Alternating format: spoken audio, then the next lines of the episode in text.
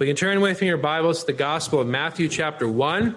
Taking a break from Colossians as we focus on the incarnation.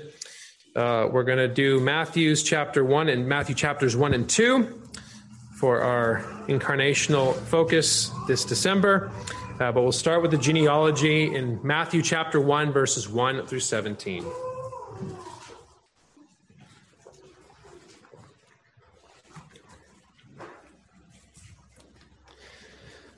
So, Matthew chapter 1, I'll begin reading at verse 1. The book of the genealogy of Jesus Christ, the son of David, the son of Abraham. Abraham begot Isaac, Isaac begot Jacob, and Jacob begot Judah and his brothers. Judah begot Perez and Zerah by Tamar. Perez begot Hezron, and Hezron begot Ram. Ram begot Amminadab, Amminadab begot Nahshon, and Nahshon begot Salmon. Salmon begot Boaz by Rahab. Boaz begot Obed by Ruth, and Obed begot Jesse, and Jesse begot David the king. David the king begot Solomon by her who had been the wife of Uriah. Solomon begot Rehoboam, Rehoboam begot Abijah, and Abijah begot Asa. Asa begot Jehoshaphat, Jehoshaphat begot Joram, and Joram begot Uzziah. Uzziah begot Jotham, Jotham begot Ahaz, and Ahaz begot Hezekiah. Hezekiah begot Manasseh, Manasseh begot Amon. Amon begot Josiah. Josiah begot Jeconiah and his brothers about the time they were carried away to Babylon. And after they were brought to Babylon, Jeconiah begot Shealtiel, and Shealtiel begot Zerubbabel. Zerubbabel begot Abiud. Abiud begot Eliakim, and Eliakim begot Azor. Azor begot Zadok. Zadok begot Achim, and Achim begot Eliud. Eliud begot Eleazar. Eleazar begot Matthan, and Matthan begot Jacob. And uh, Jacob begot Joseph, the husband of Mary, of whom was born Jesus, who is called Christ. So all the generations from Abraham to David are 14 generations. From David until the captivity in Babylon are 14 generations. From the captivity in Babylon until the Christ are 14 generations. Amen. Well, let us pray. Oh, Lord our God, we are thankful that you teach us about who our Christ is in this genealogy. And we pray, oh God, that we would see that, that we would see the royal lineage of our Lord, that we would see that he is of uh, the son of David. And we also pray, oh God, that we would see he is the son of Abraham. Thank that this one who was born to Mary, the wife of a carpenter, this one who had lowly birth, is really the one who is of David. So help us to see this, oh God. Help us to see Christ in all his glory, even in his genealogical record. Thank you, oh God, that he is uh, fully God, but we're thankful also that he is fully man. And thank you, oh God, that he assumed a human nature. He took on human flesh. And we're thankful that that flesh he took on is really of the seed of Abraham and the seed of David. Thank you that he is the Savior. Thank you that he is the Messiah. Thank you that in him is life everlasting. And so we pray, oh God, as we come to consider his family history, we pray, oh God, that it would be edifying for your people. We pray, oh God, we would be uplifted. We pray, oh God, that we would be encouraged, that we would be strengthened to know who our Christ is. And we pray if there are any here today who do not know you, we pray that you would save their souls, help them to look to Christ and find life everlasting, that there is mercy and forgiveness in him. And in all things, all things, O God, we pray that you be glorified, and we pray especially that you be glorified as you send forth your Spirit. For again, we need help to understand these things. So be with us now by your Spirit, we pray, in the name of Christ. Amen. Well, the Apostle Paul has warned in a few of his letters that we ought not to focus so much on genealogies. And I think certainly what he's saying there is true, because sometimes when we come to the genealogies of Jesus, we like to focus on the numbers. We like to do some sort of math to try and figure out how old the earth is. And perhaps if it doesn't line up the way we think it should line up, people get their bee in a bonnet. That is the wrong way to approach the genealogies, I think, especially when you consider them in their biblical context and consider what they were meant to do. You see, if we focus on the numbers, focus on the calculations, we miss the point entirely of what genealogies are all about. You see, the purpose of genealogies in the Bible uh, is theological and not statistical. Or as Hendriksen says, it's Christological and not chronological. That is, Matthew has a reason for starting this way, and Matthew has a reason for including the names that he mentions in his genealogy. Matthew wants us to see something about the Lord Jesus Christ, wants us to see something about who our Savior is. Now remember, Matthew is a disciple of our Lord. He is the one who writes the first gospel in order and in writing. I believe in Matthean priority, but I'm not going to get into that. But I do believe Matthew is the first gospel. And I do believe he's writing to finish the Hebrew Bible. And hopefully I highlight that as we go through. And Matthew is writing to Jewish Christians. He wants to show forth for them that Jesus of Nazareth really is the long awaited Messiah. He wants them to see that really this one who is promised of the old is finds fulfillment in the new, in the one who is Christ. And especially in the birth narrative, we see the emphasis on Jesus fulfilling a ton of Old Testament passages, which we will see as we go through. And as Matthew writes, he highlights that Jesus really is the hope for a people who do not have a king, a hope for a people who are waiting for that king to come. Now, I think the problem that we can see in this genealogy is the failures of so called good people.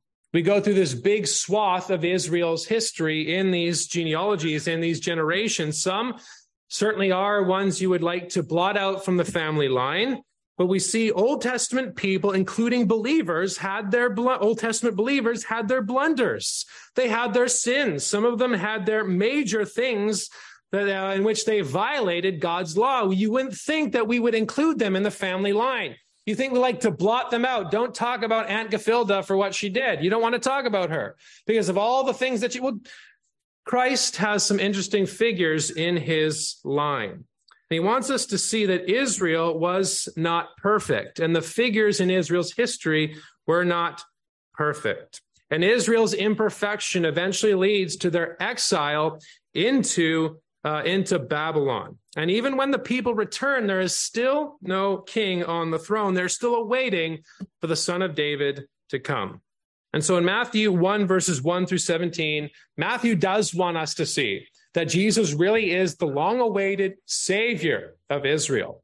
He really is the one who is born of the seed of Abraham and born of the seed of David. He wants us to see the family history of our Lord.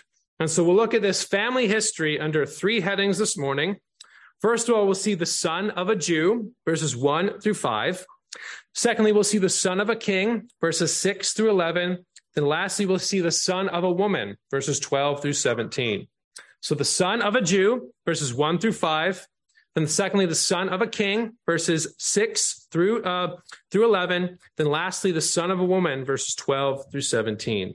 So let's first look at the son of a Jew in verses 1 through 5. And notice we see the subject of the entire gospel in verse 1 the book or record of the genealogy of Jesus Christ, the son of David, the son of Abraham. Now, again, we have to understand the purpose for genealogies. One purpose was to look back. And the purpose for looking back was that one that might have then a record of who they are. People have to know where one comes from. And genealogies kind of acted as a birth certificate of sorts. You certainly see this in Ezra. You see this in Numbers as well, especially in Ezra chapter two. They want to confirm if certain men were of the priesthood or not. And the genealogies function in that way. So it's a proof of heritage, a proof of one's family line. And certainly that was important uh, for the Jews. Here's this one, Jesus of Nazareth, born of a carpenter. He really was born in a lowly place, but yet he has a royal lineage. And so they're proving that he isn't just some uh, just one-off type of Messiah coming about. He really is the one promised of old. And so they were used to prove someone's heritage. So the purpose was one, to look back, but also they looked forward. And that really is the key purpose. You see, the genealogies, especially in God's word, hopefully Genesis comes to mind. There's a ton of genealogies in Genesis, the Toldot structures there. All of them point forward. All of them give the history of the next figure one would be talking about. So you go all the way to Abraham. Abraham's next, and then you go all the way down to uh, uh, uh, um, all the way down to Isaac, and then it's all for the purpose of pointing forward to who would be next in line. That's what they were for. And so the same thing is true here. We're seeing the subject of the one who has come. We're seeing the subject of what this gospel is about, the one who is promised of old and ha- now has come. So it is about Jesus. It's about who he is. It's about where he comes from, and it's about his saving work. And again, this genealogy, notice the book of the genealogy is theological rather than statistical. And perhaps there is even a different purpose from Luke's gospel in Luke chapter 3. In Luke, we see ascending from Jesus to Adam. Here we have a descending um, ge- uh, genealogy from Abraham down to Jesus, all the ones starting from Abraham and down to our Lord. And perhaps Matthew is emphasizing the fleshly birth and the royal line, the fleshly birth and the royal line. And perhaps Luke is emphasizing a priestly a priestly aspect. That could be the case. I don't not 100% sure on Luke, but certainly Matthew is talking about the royal line, the royal line and the fleshly birth of the one of Jesus of Nazareth. And so it's about him. The book of the genealogy, notice, of Jesus Christ. Now we say our Lord Christ, we say Jesus a lot because he is our Lord. We need to stop and consider what that means. And we're going to see the meaning for his name when we get to chapter 1, verse 21, and it is a glorious meaning.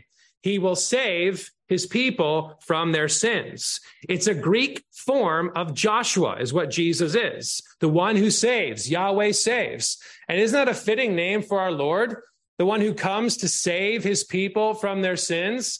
Even that name Jesus signifies what our Lord would do. But also, we see he's Jesus Christ not his last name, but signifies his messiahship, signifies that he is the one promised, signifies that he really is David's greater son. His name is Jesus. He will save his people from their sins. He is the Messiah promised of old. He really is the Christ, the Son of God. And then notice he says, the son of David, the son of Abraham. He is the one, there was a king forever promised to David in 2 Samuel 7, Psalm 89, and Psalm 132, but also in 1 Chronicles 17 and 1 Chronicles 22. There would be the one of the son of David who would come. Chronicles really is that book or those that book that's hard for us to uh, we always kind of pass over it when we're reading. Maybe you don't, but I do sometimes. We like Kings, but we kind of forget Chronicles. We don't know how they fit together, but Chronicles does play an important role, especially as we consider its connection with Matthew. And so Chronicles should be in mind. And so first Chronicles 17 highlights that there would be the one who is the son of David who would come. I will be a father to him. He will be my son. That's also in 2 Samuel 7 and Psalm 89. So he is the son of David, but he's also the son of Abraham. Remember, God gave that promise to Abraham, his seed would be forever. Certainly, Genesis 12 and 15 and 17 and 22, especially, comes to mind as well. After Abraham brings his son, ready to sacrifice his son. He says, I will establish your seed forever. What's important to highlight too is that the Jews claim to be the sons of Abraham. Now, Jesus in John 8 is going to call him the son of the devil. And he says, Before Abraham was, I am. And he says, Abraham rejoiced to see my day. But it highlights that he really was a Jew. It highlights he really did descend from the promises of Abraham. He really is the promised seed. And also, it's important to highlight that it would be this, uh, the salvation of the world would come through the seed of Abraham. That is, through an Israelite, through a Jew, salvation would come.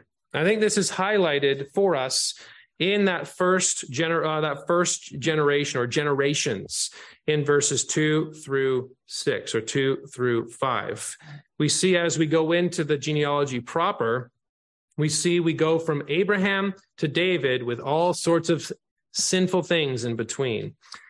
Verses 2 through 5 we see where he comes from when it comes to abraham. Notice abraham begot isaac isaac begot jacob and jacob begot judah and his brothers. Remember Abraham was from Ur of the Chaldeans, and God called him out of that place and said, I will uh, come to the land that I will show you. And he shows and appears to him in Genesis chapter 12. Well, remember, Sarai, his wife, was barren.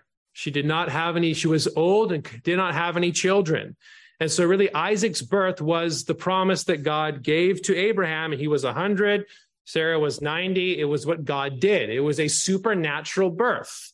Not in the same way with respect to our Lord, but it was the work of God to bring about the seed. It was the work of God to bring about his promises that he made to Abraham, not through Hagar, not through Ishmael, but through Isaac. And so we see the patriarchs Abraham, Isaac, and Jacob. Abraham, Isaac, and Jacob. And then from Jacob, we have Judah and his brothers. Now remember, Reuben was the firstborn, Joseph was the favorite, but the line was going to come through Judah. And so we were looking for the lion of the tribe of Judah who would come. And notice we see Jacob begot Judah and his brothers. And the reason he mentions brothers there is because even though it was through Judah, it was still had significance for the people of Israel as a whole. Even though they were divided by 12 tribes, it would, the line would still come through Judah, but the, the one who came from uh, through Judah would be the one who saves his people. And so there's this significance, messianic significance for the whole. I think what Matthew is also trying to do here in Matthew 1 and 2 is to highlight that Jesus really is the true Israel. I mean, you see all the failures of the old Israel, you see all the failures of the, all their sins that they commit. And he wants us to see that Jesus really is the one who does what Israel could not do. We're especially going to see this with all the fulfillment language from various uh, prophetic passages, especially Hosea 11. Out of Egypt, I called my son. So, yes, the, uh, the Messiah would come through Judah, but it had significance for all the people. And then notice, after Judah, we go from Judah to Ram. Judah begot Perez and Zerah by Tamar. I'm just going to stop there for a minute. Why does he mention Zerah? I have no idea. Perhaps it shows again God's purpose and God's promise rather than it was, you know, Zerah was the oldest, but it would be through Perez. Notice Esau's not mentioned in this, but Zerah is, but the line would come through Perez. But notice their mother. Judah begot Perez by uh, uh, uh, begot Perez and Zerah by Tamar. This is hopefully you have Genesis 38 ringing in your mind. That section in Scripture you feel like you need to have a bath after after you read it because of all the things that occur there. Notice what Matthew mentions and he highlights. It's not Judah's moving speech to take the place of Benjamin, is it? Notice it is not so much uh, the prophecy concerning Judah, Genesis 49, but it's the incest. Remember, Judah engaged in fornication with his daughter in law. And yes, even though they're not blood, it's still incest. It's called affinity. It's called incest by law. And so, you know how that whole scenario, she had more concern for the line than he did. And so she took matters into her own hands and she you know, essentially, you know, duped him into engaging in acts of, se- of a sexual nature with him. And then through her, the line would come because he was not giving the youngest to her. And even as he says, I know it's hard for us, but he says to her, she is more righteous than I. And the reason he says that is because of her concern for the line more than him. And we could say that's when God saved Judah after the incest he engaged in. And I think one recurring theme throughout the genealogy is all of the wickedness that we see emerge from these people. I think that's on purpose. It's to highlight why Christ came to die or came to into this world. He came to die, but why does he die?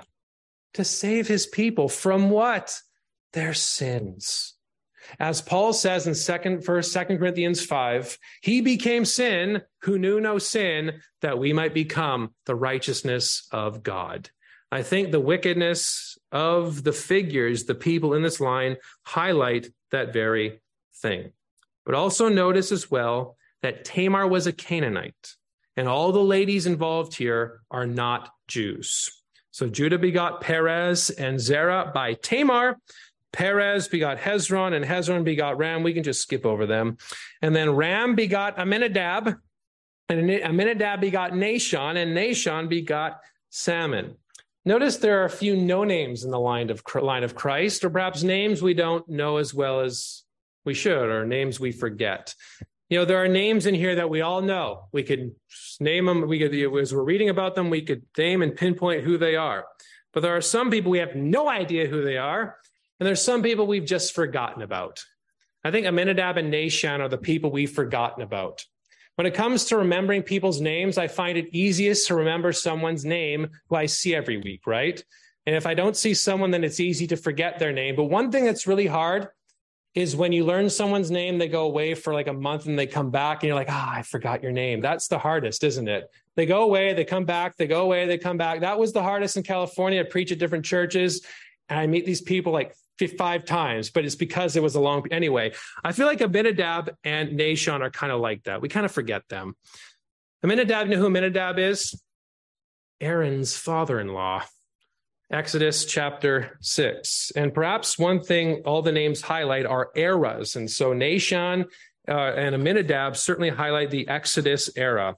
In Exodus 6, we see the genealogy of Moses and Aaron. And in verse 23, Aaron took to himself Elisheba, daughter of Aminadab, sister of Nahshon, as wife, and she bore him Nadab, Abihu, Eleazar, and Ithamar. So Aminadab was Aaron's father-in-law, and Nahshon was one of the leaders in Judah in Numbers. And when it came to the offerings of the leaders, guess who was the first to bring that offering in Numbers seven? Nahshon. So these are some leaders we don't know as well, or perhaps have forgotten, but they are still part of the line of our Lord. Not completely. There's not. There's not so much. There are names here we have no idea about, but there are some that we know very little about. And Aminadab and Nahshon certainly fall in that line. So Aminadab begot Nahshon, and Nahshon begot Salmon. And then notice we see some heathen women in the line of Christ in verses five or verse five. Salmon begot Boaz by Rahab, and Boaz begot Obed by Ruth, and Obed begot Jesse. Notice, Salmon begot Boaz by Rahab. We already have incest with Judah, and now we got a prostitute. Remember Rahab from Joshua chapter 2? Davis calls her the shady lady from Jericho. Remember what she does? She hides the spies and she confesses that there is one true God. Wow, a prostitute confesses that there is one true God. And she is brought into the people of God and she marries this guy named Salmon. And notice she begets Boaz, or uh, Salmon begot Boaz by Rahab. Rahab the harlot is in the line of Christ. Tamar the Canaanite is in the line of Christ. This heathen prostitute is in the line of Christ. But also we see Boaz begot Obed by Ruth. Now, Ruth is obviously the namesake of the book, Ruth. And she is the one, she is a Moabite. She stays with her mother in law, Naomi, and comes back and clings to the people of God, clings to the God of Israel. And she eventually become uh, marries Boaz to perpetuate the line of Naomi. But we see it's Boaz begot Obed by Ruth. So we got heathen ladies, a Moabite who is in the line. We got a Jerichoite who is in the line, and we got a Canaanite who is in the line. And so she begets Obed, uh, uh, she begets Obed, then Obed begets Jesse. I think what we need to see here in verses one through five is how Jesus really is the savior of his people and specifically the savior of the world. Notice the promise of Abraham that he would have a seed, which became Israel. That was for the benefit of the entire world, right? In you, all the families of the earth shall be blessed. Jesus is really a Jew, and through this one who is the seed of Abraham, he really brings salvation. I mean, this is very clear in Galatians 3. Paul says, seed, singular, referring to our Lord. That is, the fulfillment of Abraham is found in Christ. The fulfillment, of the promise made to Abraham is found in Christ. And notice that broader application is not just for the Jew, but for the Greek also. That is, in Abraham, all the families would be blessed. And even through here, even the subtle mention of these Gentiles highlights that. a Canaanite, a Jerichoite, and a Moabite. They're all part of the people of God. They're Gentile foreshadows. There are many Gentile foreshadows in the Old Testament that point that those who are not Jews would come into the fold of God by faith. And that is a great blessing for us, dear brethren, because we are part of that new covenant era wherein it's not just for Jew, but for Greek also. That is, one who is part of the people of God is not based on ethnicity, but it's based on faith in the Lord Jesus Christ. This is also, I think, the purpose of the Magi, which we'll see in chapter two. Did I say that weird? The Magi, the Magi. Well, we'll figure out when we get there how we say that. But in chapter two, with the wise men, they come from afar. The purpose of that is to highlight the worldwide significance of the one who is born of the seed of Abraham. So Jesus really is the Savior of the world. So that's the son of a Jew. Let's then look secondly at the son of a king in verses 6 through 11. Notice in verse 6 Jesse begot David the king.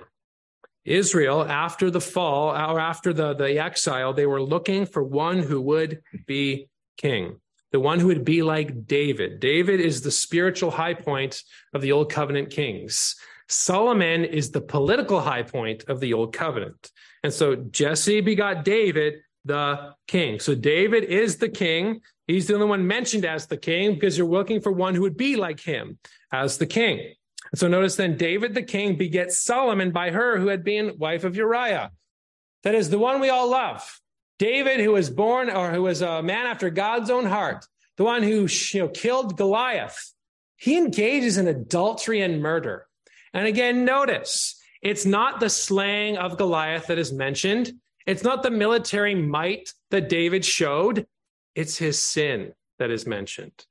Again, we see by her who had been the wife of Uriah. After the Davidic covenant is given too. After that time, David goes and does wickedness with this one who was a Hittite. You know what makes it even worse, dear brethren? Uriah was one of his mighty men. Uriah was one of his closest friends.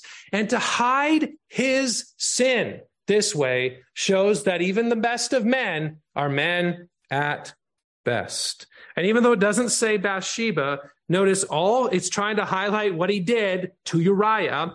But notice still though, God be or David begot Solomon by her. David begot Solomon by Bathsheba.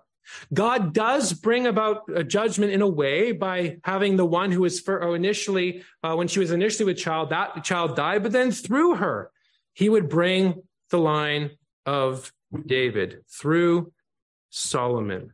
All of these ladies, well, three out of the four at least, had some sort of shady entrance into the people of God. And even Ruth went down to the threshing floor at night, although I don't think anything happened there. But three out of the four, especially, definitely came in some sort of shady entrance into the people of God. But God, through Bathsheba, begets Solomon. Now, again, Solomon is the golden age, but Solomon had his troubles too, didn't he? 700 wives, 300 concubines, that's not good for anybody. And so what is what happens? He eventually, because of his sin, God says, I'm going to rend the kingdom. He says, I'm not going to do it in your day, but I'm going to rend the kingdom under your son's day. And this is where we have that son, Rehoboam. And Rehoboam's kingdom is divided. Jeroboam takes the north, Rehoboam takes the south. And the two tribes in the south were Judah and Benjamin. The rest made up the northern kingdom. But notice we're focusing in on the Judah, uh, the, the, the kings of Judah. Rehoboam begot Abijah. Abijah begot Asa. What we're going to see here is spiritual and political decline in the people of God by way of the king. They had a high point with Solomon politically. There's going to be decline to captivity. There was the high point of, um, of, of, of, of, the spiritual king spiritually with David, and it's going to decline all the way into exile as well. So the kingdom is divided. Rehoboam begets Abijah. I'm going to blow through some of these kings a little bit here. Some we know, some we uh, are fond of, some we're not so fond of. Asa begot Jehoshaphat. Jehoshaphat begot Joram, and Joram begot Uzziah. Several well known and good kings, several wicked kings are in the line of Christ. But one thing I just want to point out is notice we see from Joram to Uzziah. There's three kings in between, right? There's Ahaziah, Joash, and Amaziah. The reason I draw that, I make that point is because begot doesn't always mean immediate seed. It can mean a distant seed in the future. And the reason I say that, don't go to your Old Testament and add up all the ages of everybody to try and determine how old the world is. Okay. I believe in a young earth creation. I do believe that, but I'm not going to worry about and wonder about the exact age of the earth. Okay. And so don't do that. Seriously, do not do that. I know someone here is going to do that. I'm telling you right now, do not do that. Just understand it's theological, understand there's a purpose for it, understand that, you know, we can't know everything, but thankfully we can know something about our God. And so even with these wicked kings, there's still the king, the Messiah to come through them. And so all the way down to Hezekiah, Uzziah verse 9 begot Jotham, Jotham begot Ahaz, and Ahaz begot Hezekiah. Hezekiah is a great king. Ahaz is a terrible king. And then Hezekiah's son Manasseh is the worst king in Judah, does terrible things. And he reigned a long time. Is that hard for us to grasp sometimes God's providence that way? He reigned the like the longest time. Then his and then Josiah, his grandson, reigned only a short time, who was good. But Manasseh is terrible. I mean, we have these terrible kings, terrible kings. Here was the worst. Uh, perhaps there's some hope with just Josiah, but he dies. Amen to Josiah. And then from Josiah to the captivity. Josiah begot Jeconiah and his brothers about the time they were carried away to Babylon, which you all know the date being 586 BC after they were carried away. Although Jeconiah perhaps was taken in the 597 aspect, uh, 597 um, captivity, the precursor to the big one. Uh, but nonetheless, the people have now been sent into captivity. That would have been hard for the remnant, wouldn't it? They thought that David's son would reign forever, but now the king's off the throne. So what's going to happen? That's why Psalm 89 kind of turns the way it does. It starts off great as we read it, but then it kind of turns to despair a little bit. Not despair, but discouragement.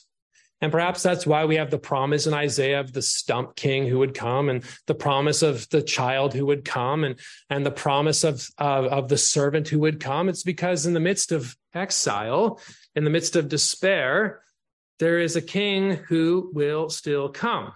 God's promises remain the same, and they're still needing that king to come. And so you see the significance of the people being carried away into exile. And we'll see this under our next point how God keeps the line going even after they are carried away. Now, I think what Matthew wants us to see here again is Jesus really is that king promised. He is of the son of David. He is of the seed of David. He really is David's greater son. He is the one Israel had longed for, and he is the one who reigns on high, descended from David according to the flesh, and declared to be the Son of God with power by the resurrection from the dead. At his ascension, he proves that he is both Lord and Christ, as Peter says in Acts 2. And Jesus really is the Son of David who will bring in his kingdom. And notice the climax of the first section of Matthew, which is Matthew 1 through 4, 417. From that time, Jesus began to preach and to say, Repent, for the kingdom of God is at hand. The long awaited Messiah has arrived. The King of God, kingdom of God is being brought in, and it's based upon faith in this one who is David's greater son. So Jesus really is born of Abraham. Jesus really is the king promised. So that's the son of a king. Let's then look thirdly and finally at the son of a woman, verses 12 through 17. And again, notice the comfort that we have for the exiles in verses 12 through uh, 16, uh, 12 through 15, really. And after they were brought to Babylon, Jeconiah begot Shealtiel, and Shealtiel begot Zerubbabel. A lot of these names we probably have never heard of, but one is important Zerubbabel. When it comes to the, the returns in the book of Ezra, and Nehemiah, there are three of them. We all know Ezra, we all know Nehemiah, but you know who is first? Zerubbabel. And Zerubbabel is mentioned in Ezra chapter 3. He is the son of Shealtiel. He's mentioned in Haggai chapter 1 and Zechariah chapter 4. That is, God, even after exile, keeps the line going. Even under Ezra's return, there's a guy named Hattush in Ezra 8 2, who's the son of David. The point is that after the exile, after uh, what Israel had done, after they were taken away, there's this promise still of the king who would come, and you see it in glimpses. You see it subtly by the line of David, by the one who would come from David. I think that's important for us when we consider the purpose of the book of Chronicles or the books of Chronicles. Because as we consider Kings, Kings is really about how they got to exile, how they got to the place where they were vomited out of the land. Well, that's built upon the Deuteronomic, uh, uh, Deuteronomy and part of the Deuteronomic, Deuteronomic history. That's why Deuteronomy is important. Chronicles, so they are looking back in Kings. Chronicles is looking forward. You notice how Chronicles starts? Genealogies. And it starts with very ancient genealogies, including Abraham's genealogy. Includes a lot of things that we see here. A lot of the names that we see here are in Chronicles, especially First Chronicles 2 and 3. And the reason that's important is because Chronicles actually finishes the Hebrew Bible. In our English Bible, we finish with Malachi, but in the Hebrew Bible, we finish with Ezra, Nehemiah, and Chronicles. You see, what, what that means is, is that the restoration was not enough. The restoration then being brought to the land of Israel once again was not enough. They still needed the king to come. And that's what Chronicles highlights what's ahead. The king is going to come still. The king is going to arrive. And notice how Matthew starts, which is why I believe it's continuing and finishing the Hebrew Bible the genealogy of Jesus Christ, the son of David. In fact, you can turn with me to Second Chronicles 36. That's the last chapter.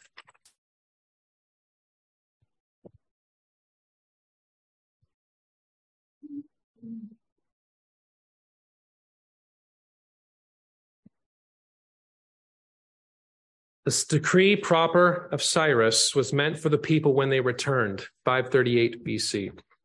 But as we consider it in connection with Matthew, don't miss the significance of where restoration actually comes from. Now, in the first year, verse 22 of Second Chronicles 36, Cyrus, king of Persia, the, uh, in the first year of Cyrus, king of Persia, that the word of the Lord by the mouth of Jeremiah might be fulfilled, the Lord stirred up the spirit of Cyrus, king of Persia, so that he made a proclamation throughout all his kingdom. Also put it in writing, saying, Thus says Cyrus, king of Persia all the kingdoms of the earth the Lord God of heaven has given me. He has commanded me to build him a house at Jerusalem, which is in Judah. Who is among you of all his people? May the Lord his God be with him and let him go up. And if you were reading your Hebrew Bible and turning into your Greek, you would turn right to Matthew chapter 1.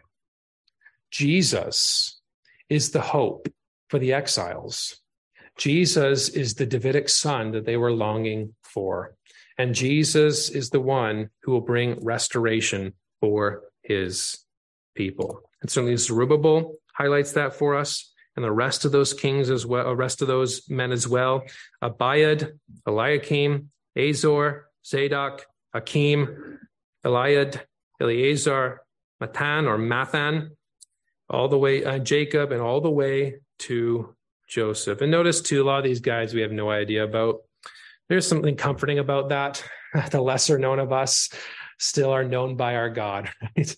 There are some people that know that nobody knows about us, but our God still knows us. And certainly these unknown names highlight that for us, all the way to Joseph. And notice the language in verse 16, how he is the son of Joseph or the son of Mary. But notice the way it's phrased. And Jacob begot Joseph, the husband of Mary, of whom was born Jesus, who is called Christ. That is, Joseph's not the father. Joseph highlights the legal line, but Mary highlights the fleshly line. And certainly we're going to see that miraculous birth uh, in the coming in the next next week. Certainly we saw that last year in Luke. But even there, there's a subtle sort of foreshadow of that by the language of whom was born Jesus, who is called the Christ. And what's interesting, both the inclusion of Joseph and Mary highlight, first of all, his lowly birth. He's the son of a carpenter. but second all, his miraculous birth. He's born of a virgin. I remember too, a couple years ago, we looked at all the barren ladies that eventually point to the virgin who would come, or the virgin uh, from whom the Messiah would come. Well, that has come in the one who is of the tribe of Judah. It is the supernatural work of God to make a virgin be with child. He really was begotten according to his human nature. He really was begotten of his mother. And this is uh, in his human nature. Certainly, according to his divine nature, he is eternally begotten. I love what Chalcedon says as regards his Godhead, begotten of the Father before the ages, but yet as regards his manhood, begotten for us men and for our salvation of Mary, the Virgin, the God bearer. That is, Jesus is really God, and we'll see that in 123, but Jesus is really man. And this is what this highlights for us. Or perhaps Chalcedon's not your speed, but maybe hymn 151. This is, O come all ye faithful, O God, God of God, light of light. Lo, he abhors not the virgin's womb. Very God, begotten, not created. Again, our Christmas songs have rich Christology when it comes to our Lord. He really is very God, and behold, he abhors not the virgin's womb. And it's important to highlight when it comes to who assumed the human nature, really was that second person of the Trinity. He who is God is the one who took on human nature. And what he took on was a rational soul and body. And why does he do that, brethren? To save, to save his people from their sins. Jesus really is the Christ promised. He really is the Son of God. He really was born into this world, born to save wretched sinners like us. And the sad thing is, many Jew, of the Jews throughout Matthew's gospel will struggle to see that. That's why we need the eyes of faith, do we not? We need God to do a mighty work in our minds, in our hearts, that we might see Christ, certainly as God, but see him as man as well. They didn't just struggle with the Godhead part of it, they also struggled with the carpenter aspect of it. Can anything good come from Nazareth? That's why we need to believe by faith. Spurgeon says the portion before us looks like a string of names and we might fancy that it would yield us little spiritual food. But we may not think lightly of any line of the inspired volume. Here, the Spirit sets before us the pedigree of Jesus and sketches the family tree of the King of the Jews. Marvelous condescension that he should be a man and have a genealogy, even he who was in the beginning with God. And we believe upon him by faith. He really is Jesus, who is called Christ. And then notice in verse 17. So all the generations from Abraham to David are 14 generations. From David until the captivity in Babylon are 14 generations. And from the captivity in Babylon until the Christ are 14 generations. Again, theological. Notice three two sevens. Let's do that again. Three two sevens, or perhaps better, six sevens. What's he trying to highlight for us? Jesus is the one who brings fulfillment and makes all things complete in him. Notice all the eras of Israel's history are involved in this genealogy, from the patriarchs to the Exodus to the judges to the kings to the exile, but specifically from Abraham to, to, to David. We have the patriarchal period from David to the uh, captivity, you know, the Davidic king kingship, and then from 12 to 16, uh, we have the exile. And what it highlights for us is that Jesus is the fulfillment of all of Israel's history. That he is the one Israel had longed for, and there's completion and completeness in him. And what's so blessed, his generation, his kingdom remains forever, complete in him. He is the fulfillment of all. He was the one in the fullness of the times who was born of a woman born under the law to redeem those who are under the law. Or as our confession says, talking about the one who is God, that second person of the Trinity, being very and equal God, throughout our confession in 8 2, in that same paragraph, when you get closer to the end, he says, And so was made of a woman of the tribe of Judah, of the seed of Abraham, and of the seed of David, according to the scriptures. One who is fully God, one who is fully man, and the one who is the God man took on human flesh to save his people from their sins. And notice, brethren, the emphasis throughout this people, not events, not institutions, but people. Wandering people, childless people, incestuous people, adulterous people, hopeless people, exiled people. Jesus came to save sinners from all their sins. And so if you think you are a good person, look at the failures of Israel and flee to Christ by faith. Or if you think you are too sinful, look at the failures of the Old Testament saints and fly to Christ by faith, and your sins shall be forgiven you. Hymn 145 says, From our fears and sins release us. Let us find our rest in thee. Israel's strength and consolation, hope of all the earth thou art, dear desire of every nation, joy of every longing heart. Brethren, don't miss Jesus, whose birth is what the world longed for. Don't miss who he is as we read about where he came from. Well, let us pray. O Lord our God, we are thankful for Christ and for his assumption of a human nature. Thank you, O God, it was he who became man, fully God and fully man.